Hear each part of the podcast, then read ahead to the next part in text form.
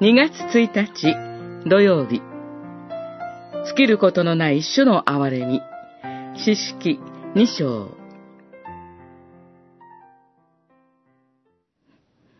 主のしもべ、ヌンの子ヨシアは110歳の生涯を閉じ、その世代が皆耐えて先祖のもとに集められると、その後に主を知らず、主がイスラエルに行われた見業も知らない別の世代が起こった。二章、八節、十節。指導者、ヨシアが亡くなりました。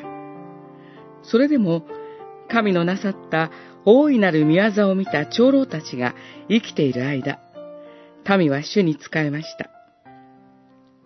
しかし、次の世代になると、主を知らず、主の見業も知らず、カナンの北条の神、バールやアシュトレトを拝むようになります。神は怒りに燃え、敵の手に民を任せ、略奪されるがままになさいました。苦しみうめく民を神は憐れみ、獅子を立てて外敵から救ってくださいます。ところが、その獅子が死ぬと、神の民は以前よりひどく堕落しました。このように神の民はまるで螺旋階段を転がり落ちるかのように悪くなります。これは神の裁きであると同時に、異教の民の中で信仰の節操を彼らが守るかどうか試みるためでもありました。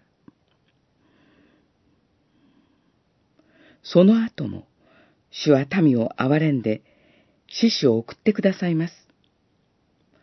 背き続ける民を憐れみ、何度でも。ここに暗い時代を照らす光があります。神に従うことができない民の代わりに、主イエスが父なる神に従い切ることで、私たちの命を勝ち取ってくださったのです。